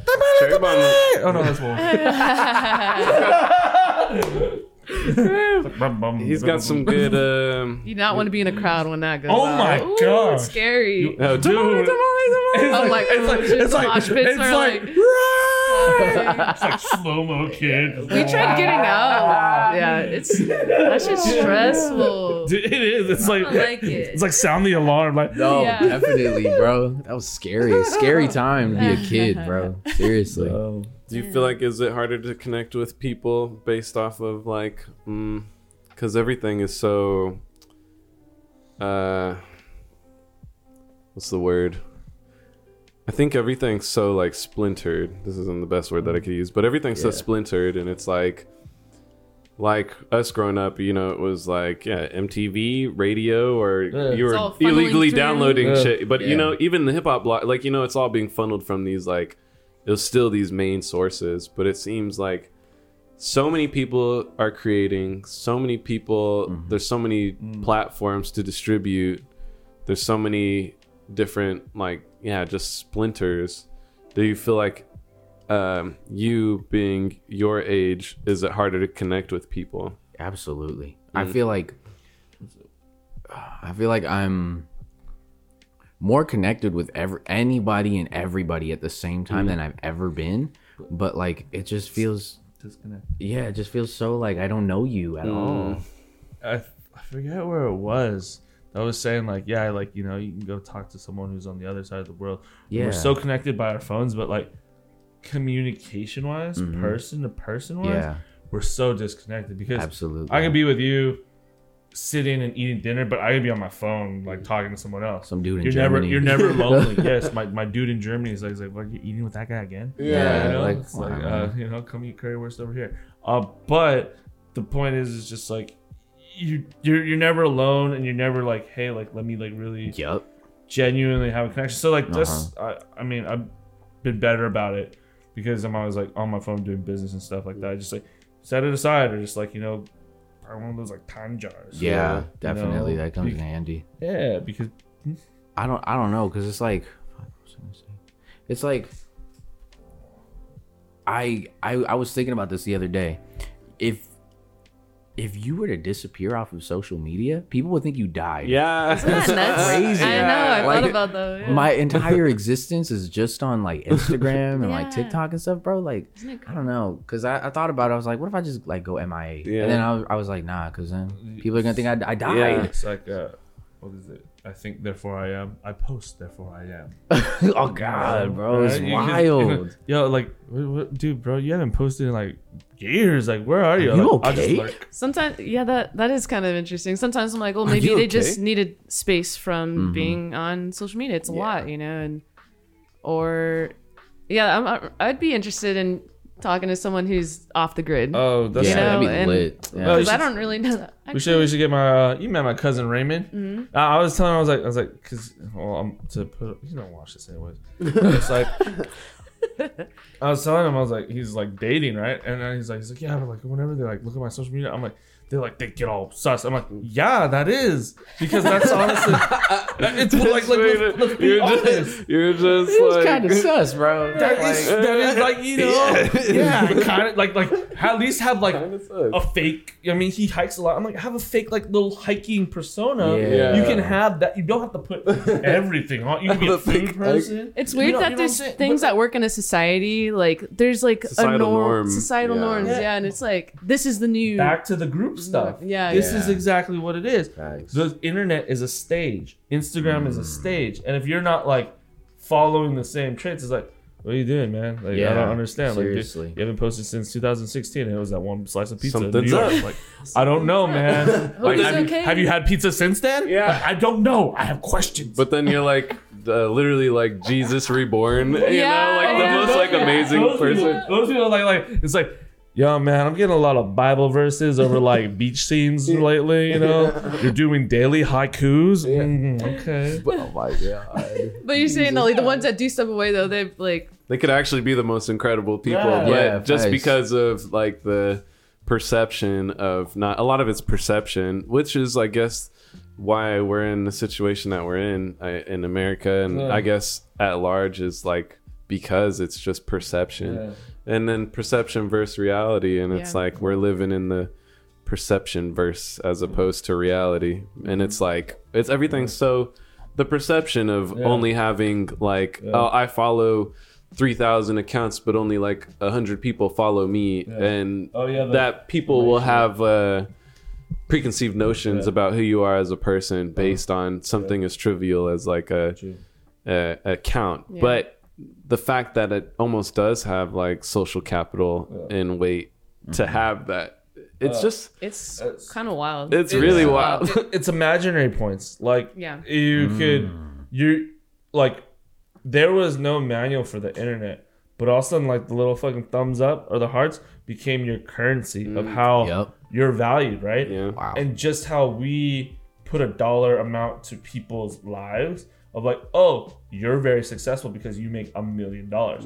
You make a billion dollars. And the sad part about it is we throw around these people like, oh yeah, you know, the Bieber getting two hundred million dollars. I'll never make two hundred million dollars. What the fuck am I saying? You know, yeah, I have an opinion? Yeah. Oh, goodness. Right? Like, it's ridiculous. Yeah, yeah. The, the idea is that like, numbers are so inflated. Yeah, you know, absolutely. It's like honestly, I think TikTok numbers are super inflated. No, I'm yeah, like getting sure. millions of followers. You know, yeah. It's like playing a Japanese video game where you do five million damage yeah. with a club. Like, critical like, hit. Really, yeah. really? Yeah. Critical are you hit. Sure about that? This pig has twenty million damage health points. Like oh, okay, like just inflated. So nah, then, because sure. you're given this random currency, you're like. I don't know how it's worth, but so it's how much you value. Yes, yeah. that's what. It, that's the biggest shit yeah. right there. It's wow. just like yeah. that's all that matters. So some weird psychopathic thing that I've been doing lately is I go to my stories and I look to see how many people have seen it because uh, that's like the traffic that comes in, yeah. yeah, right. But then I also look at like who's watching it and who's like who's chiming in to like look at like my content, engaging for real. Yeah, mm-hmm. because I'm like getting. For me, it's a data analysis yeah. of like, who am I getting to like look at this? Is it interesting? And then over time, is there a drop off point? Yeah. Things like that. It's just merely for, for my mm. own personal kind of thing where it's like, it's a game. Yeah. yeah. It really is a game. For sure. Right? You know, Reddit's a game. You get the little like buttons, you know. You know what? This is important because we'll soon have Sylvia Wakana on. Yeah. She, she said she would do it. She knows the algorithms. She knows the gamification. She's like, don't post on Saturday, post on Sunday. Post mid-Sunday because everyone's searching. I'm like, oh, dang. I'm like, this, is a, this, is a, this is a Prima Game Facts players guy. Note this down, note this down. Like, you know, like, like, I'm like looking through the Game Genie cheat codes yeah. of like, Instagram. In the back of the book. She's because, studying like human behavior. No, I don't know. Like, but, but, when are people chilling? The, like, the game and the algorithm. Yeah. I, I looked at it a little bit. There are YouTube videos that talk deeply about the algorithm. They knew about reels way before people were like, Why am I not getting like likes? Like, mm. What the fuck's going on? Mm. You know, they were the ones who like, oh, use like these sounds, use these hashtags, use mm. those, all these other things. And I was like, wow, it's just like, like it's like, it's like you being really invested in like Call of Duty or like World of Warcraft, but it's Instagram. Yeah, yeah. And it's real wow. life. Right? Yeah. Huh. So if you think about That's it crazy. As a video game, yeah, you go out in the world, create this content because you know what I've seen? I've seen the back end of it where there's like all these in- influencers, right? And not gonna lie, there's just a bunch of introverts. There are yeah, a bunch of introverts definitely. That like to make content to make them look like I'm having fun out in the world, and yeah. I'm like, I'm the funnest, friendliest like, person ever. Yeah, and I'm like, y'all busted. Like, yeah. you know, it's just like it's it's a facade. Yeah. Oh yeah, but. Perception is everything. Oh my right gosh, now. That's what's crazy. You yeah. know, so I'm like, okay, well, I'd rather just navigate my space being me. Yep. Yeah. Because honestly, me being that fake kind of person now, that would drive me nuts. Yeah. yeah. Uh-huh. It won't right. feel right. Yeah. To like, the core, like, you know. Tell me more about how you navigate social media. Do you? Oh, great question. Yeah. Man. It's tough because, like, you know, I've been doing, you know, the thing where you um. You know, like it gives you like an option. I don't know. It does it have it for? Oh yeah, guys? For the likes, for the boost post. Oh yeah, oh yeah, yeah. yeah. Like mm-hmm. I've been paying for advertising on Instagram, mm-hmm. just like for my album and stuff. Yeah, mm-hmm. and it's like you get the weirdest people, like the most peculiar people yeah. looking at your posts and profiles and stuff. Uh-huh. But like as far as like um, looking for promotion, I use meme pages a lot. Mm-hmm. Like I reach out to meme pages. I'm like, yo, you should use one of my songs in your videos. That's and these cool. little kids. They watch the videos and they're like, "Hey, what's up? Song? Name of song?" Yeah. In the comments. yeah, that's and cool. Then, you know, that nice. That's gotten that's me tight. A pretty substantial yeah. amount of plays. And that's then like, tight. There's always like these like music pages, like uh. these hip hop pages, like um, these are my fire picks of music for the week. And yeah. It's like some some little white kid. Yeah. And, it's like, and it's like S S G Kobe yeah, and like all yeah. these like trap artists. Yeah. But like you know, you could pay to get in their like playlists and yeah. you get a substantial amount of like play from Traffic, that. Nice. Yeah, so it's it's all just oh, also like I have a lot of friends who are like influencers now. Like some of them mm-hmm. are like health influencers mm-hmm. and they like tell me like, you know, like you were saying like, you know, post on like Saturday, don't post on Sunday, don't do this. Yeah.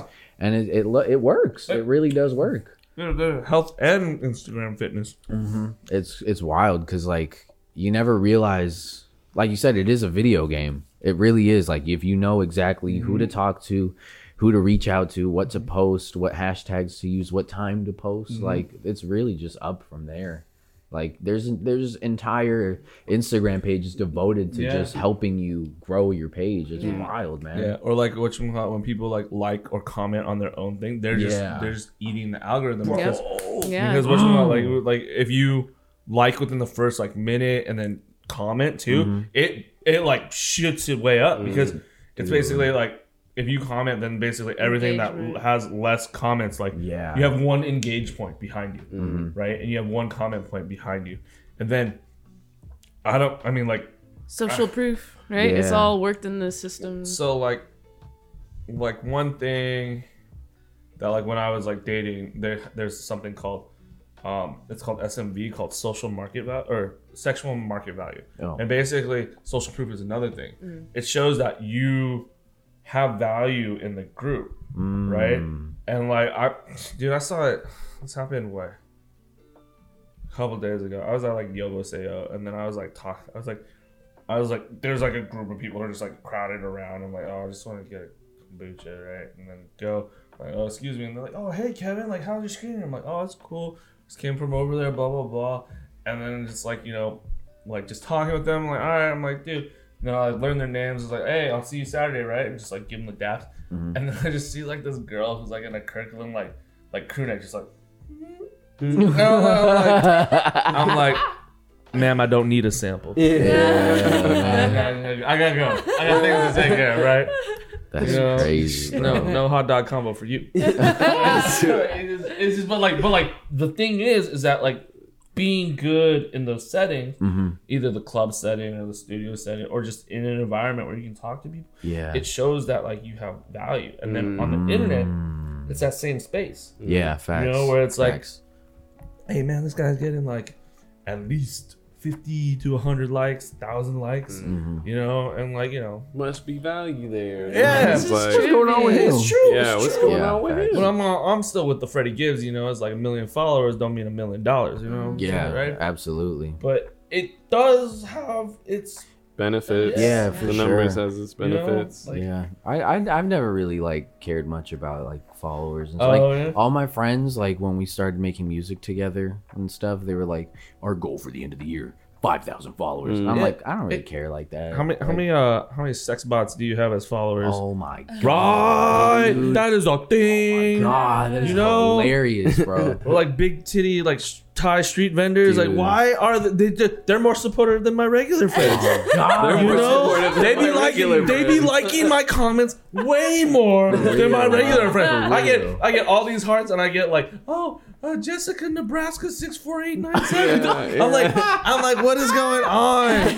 What is so, going on? Shout outs to all the Jessica Nebraskas. Oh Jessica bot. Yeah, dude, nine all these bots, all these bots. It's crazy. I think it's Yo, hilarious. Man, it's like it's like catfish breeding. season, mm-hmm. just like wild out there, and then they'd be they'd be they be liking a lot. I'm like I'm like oh, oh there's they're boosting my numbers. So then, yeah. that, that got me thinking. I'm like, yo, these people at the top must have millions of these bots, dude. Yeah. So everything's inflated. Yeah, man. There was like a a scan, not a scandal, but like um, there's two artists who are pretty popular, and like people were like noticed that their comment section on their YouTube videos were being like flooded Don with like Tolliver. yeah Don Whoa. Tolliver, and then there's like Don one Tolliver, other person Lucy, yeah yeah yeah, yeah. so crazy. And they're like people were uh thinking like it was a record label yeah they're saying it it's like something. They may not it's like not even the individual artists who are in control no, of yeah, like the market sure. It's definitely like the A and R, just the label behind paying yeah. for without yeah. you know so yeah. then you find out they got like, caught up. It's crazy that like people are smart. I mean, like, like they people.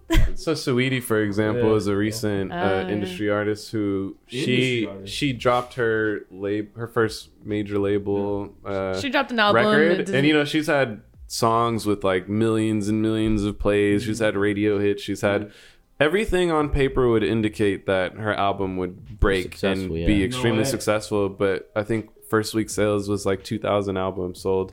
two thousand And so that was like, you know, one of the kickstarters to this conversation Whoa. of just like inflated numbers yeah. and like mm-hmm. so much is being put into uh, perception. Yeah, into what would be the word? Uh, just disproportionately representing. Yeah. Yeah, absolutely, man. Uh, I don't know. It's it's interesting because, like, that's an artist where I can hear like a song and, and it's like a hit and it's like that's cool. But mm-hmm. like, am I gonna want to get to know them more no. or do I want to follow that? You know, it's like I don't I don't know. I think there's like a difference. There's someone that can be like a great like I guess or can make some hits and but it's like who's really who's got that draw? Pat- yeah, who's who really wants to connect with them yeah. or you know like who's they're real fans that are like supporting them and, and that kind of just goes to show it like yeah yeah she's so, maybe someone that people like to look you know she's beautiful yeah you know yeah. and can make a fun hit here can, and there yeah, and but when it can comes, be entertaining on Instagram I don't know I don't follow I don't follow I don't know but, when it comes time to support for real then yeah. it's like there's a, a significant drop off on mm-hmm. versus you know Sogginess. yeah I, yeah. Would, I call that the, the Lil Pump factor yeah because like Pump. when Lil Pump was blowing up yeah I think what mainly drew people in was his Instagram yeah. and his Twitter because yeah. he would post like such crazy yeah. stuff yeah. and like his music was trapper of the century. Like yeah. I didn't care about it yeah. but I followed him on Instagram. Yeah. Like I won't lie, entertaining. I mean, it's a personality, yeah, right? It's almost not even crazy at that time too. Yeah, twenty seventeen was like a dark period. Oh, it was Lil Pump was twenty seventeen Yeah, I mean that's when I found out about him. I don't yeah. know, like around that. Maybe I was thinking yeah. about Tekashi six nine during like the pandemic. Yeah, uh, oh, he was, was sorry. My bad. What was your thought, Savannah? Yeah, go ahead. Uh, don't remember. I'm sorry. Uh, you were actually talking. You were yeah, relating with up. Lil Pump, but the Lil Pump effect and it, oh, Lil just Pump the effect. The personalities. Um, like someone can have like an opening or a channel of yeah. exposure, like as a say a musician or an artist, but then. They're actually more of an entertainer. Yeah. And then you find that out and you're like, oh, actually, I'm just more intrigued by this person's personality and what mm-hmm. they're doing. And and then they can carry on. They you know. should have a T V show instead yeah, of a you know, music. There's like a difference. Like there's like an opening for some people, and then yeah, mm. people gravitate towards them for another reason.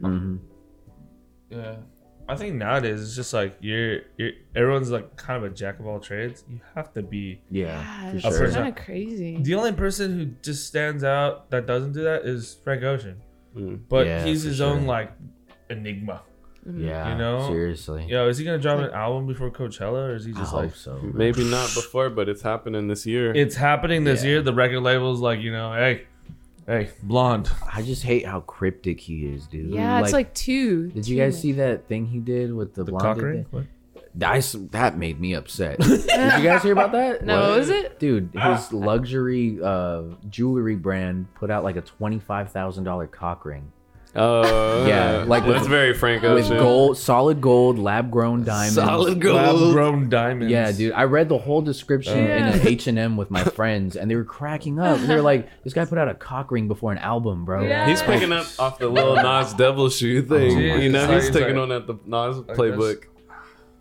No, but like recently, he just re-released the vinyl of Blonde, and along with no, it, he didn't. Yeah, he re-released oh. it, dude. Oh, I need to buy that. Oh, dude, it's sold out in like two minutes. I tried to get one too. My cousin got yeah, one. That's, was, that's all good. I still need a. Ch- I want a Channel Orange one. It came with either like a poster of uh, just like dude, and then a poster of him. But if you put the two posters together, it reads out like a message uh-huh. about how he planned on doing a bunch of Blonded radio events, and like some of them didn't go too well, I think, mm. and then. You know, it's just a huge cryptic message, and he was like, at the end, it said the recording artist is now interested in dropping oh, longer only, bodies of works. It's only one hundred and seventy-eight dollars. But yeah, it's like longer bodies of works. Yeah, like he's he's interesting. Do you think for that. Like he knows that everyone's waiting and waiting? Oh, absolutely. So he's just dude. like just being vague, mysterious. Like he knows it's, the yeah, pull dude. that he has. You know, it's and he's part just of his uh, the mystery yeah, angle. Seriously. You know, and it's just like I think. That's one thing that artists don't have a lot of today that's because true. You're kind of forced in a position to have to expose so yep. much that there's not really a lot of like uh, mysterious artists that Kendrick. Are able to hit that level. Kendrick, yeah, actually. But from, I would say, even newer artists because they're coming, they're still at that hybrid age. Like, you yeah. know, even Frank is blessed yeah. having come into the scene prior to true. The extremes like, like the, of today. Yeah. But I think that's like kind of, because talking about Kendrick, is there's a certain level of self-promotion and mm-hmm. shamelessness you kind of have to do. And that seems like the best route, easiest route. But I was recently watching a video that was talking about how our generation just, just doesn't have patience. Yeah, like for we real. Don't know how to put in ten thousand hours and stick with something. Mm-hmm. And there's always... something distracting you, some mm-hmm. kind of like electronic dopamine machine. Yeah, and it's bad. You know, like you you wanna you wanna participate in it because you know you're like, like it's like I, the casino. It is the casino. yeah. It's like ring ding ding ding yeah. ding ding ding ding ding. Five likes. Like, yeah, you know, yeah, yeah, yeah. Like you're like no, some more, some more. You know, jackpot. More likes. Seventy-two likes. Like you know, you're just like constantly just pulling and just. It's like yeah. the content, you break know. The thing you, up. You make the post, you make the post. I, it's, that, why do you think they call it reels? You know, oh, it's, like, back. It's all just a gambling yeah. thing of life, you know. Um, yeah, it's it's pretty wild. Yeah, but it's, it's good to disappear. That's kind of an yeah. interesting. You know, were you gonna say something? No, no, no, no, no. I was gonna say it's it's interesting that, sorry, but, um, that you're we're, like everyone, almost like. like like with um even actors and stuff, they're sharing more of themselves. Mm-hmm. Like mm-hmm. the people expect you to to to share so much. Yeah, uh.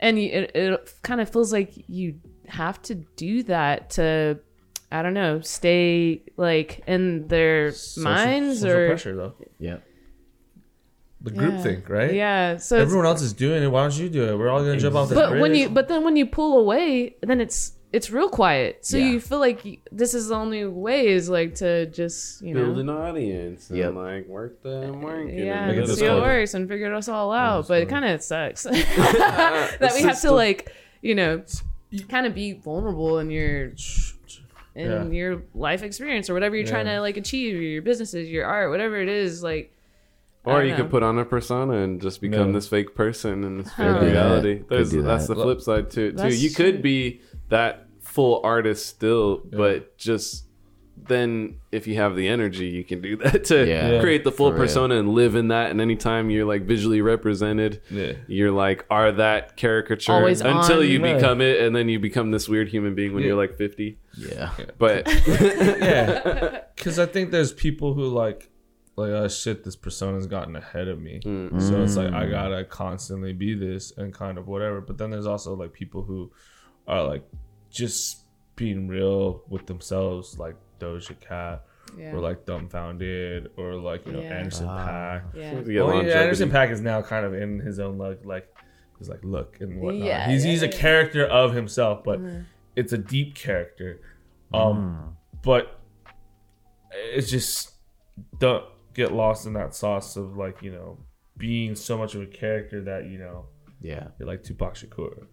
You know, where you're like kind of like you want that persona so bad that yeah. you start living that life. Facts, and you dude. Gotta realize, like, take a step back, like you don't really do that. Mm-hmm. You know, it's wild. What's uh looking towards the future? Yeah. Um, what are what's something you're excited about? And then we'll go into final thoughts and wrap up for this um for this week. But yeah, what's something that you're excited about?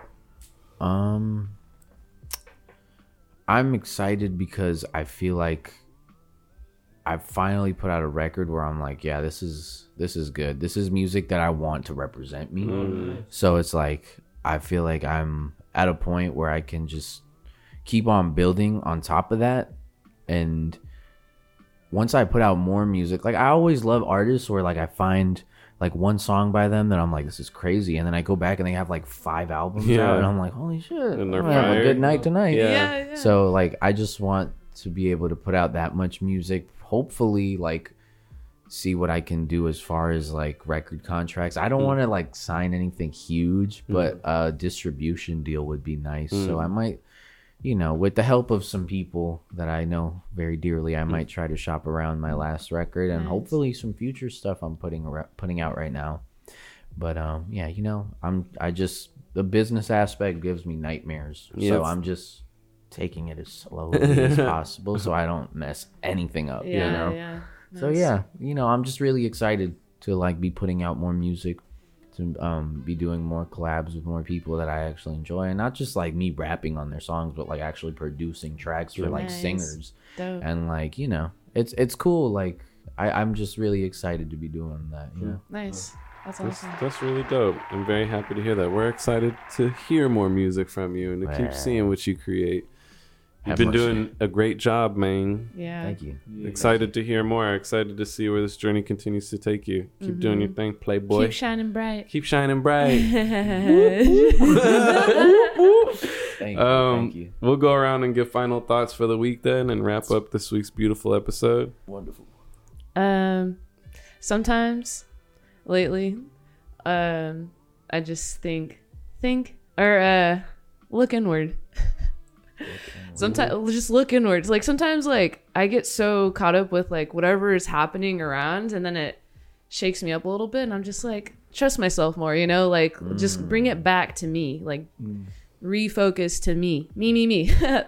That's what I'm practicing. So I just like, it's a little phrase I've just been saying, like just look, look inward. Oh, look inward look inward like and trust that. and trust that just because mm. uh even if I'm I'm nervous, I'm doing something new, I'm just like, just bring it back. I guess it's, maybe it's like a grounding technique. I don't know, but I'm just like, look inward.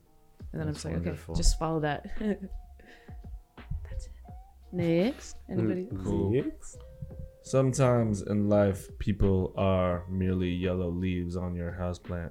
Mm. And like other yellow leaves, they need to be trimmed mm. because they're just holding you back from flourishing as much as you can. Tell them, fuck those yellow leaves. No, I'm kidding. Underwater, um, overwater. Yeah. God damn, just tell me what you need. What do you need? Bring a pot, some land. I Can't think, do it all. I think something that I've been trying to do recently in my personal life, because, um, you know, I've been taking time to meditate, I would say, or I would set, like, if I'm feeling... Um, activated I'll I'll put it like that if I'm feeling activated, I'll set like five to six minutes to just sit in silence and meditate and just try and center myself. And so something I've been trying to find is there's times where you feel not good or elevated or activated, or life will pull you in so many different ways with your emotions. When I do these quick meditations, I'm trying to focus in on a baseline, mm. a baseline of feeling. And I know what that baseline feels like, where I feel calm and can breathe. And I just am understanding what that core baseline of where I want to be at is. And when I do do these, you know, quick five to ten minute meditations, my focus is on trying to bring myself to that baseline and focusing on what that is so I can reach that state. And I think that if it's helpful for others, I don't know, it's been helpful for me, but trying to understand what feels like a safe baseline for me. Like, what is my active comfort space, and like where I'm breathing easy, I'm not like overwhelmed or stressed, or I'm, I'm just able to breathe and my mind is calm, my heart's calm, my being's kind of calm, and really understanding and capturing what that baseline looks like and feels like. And so when I am practicing these moments of meditation, having that clear kind of concrete space that I want to try and reach.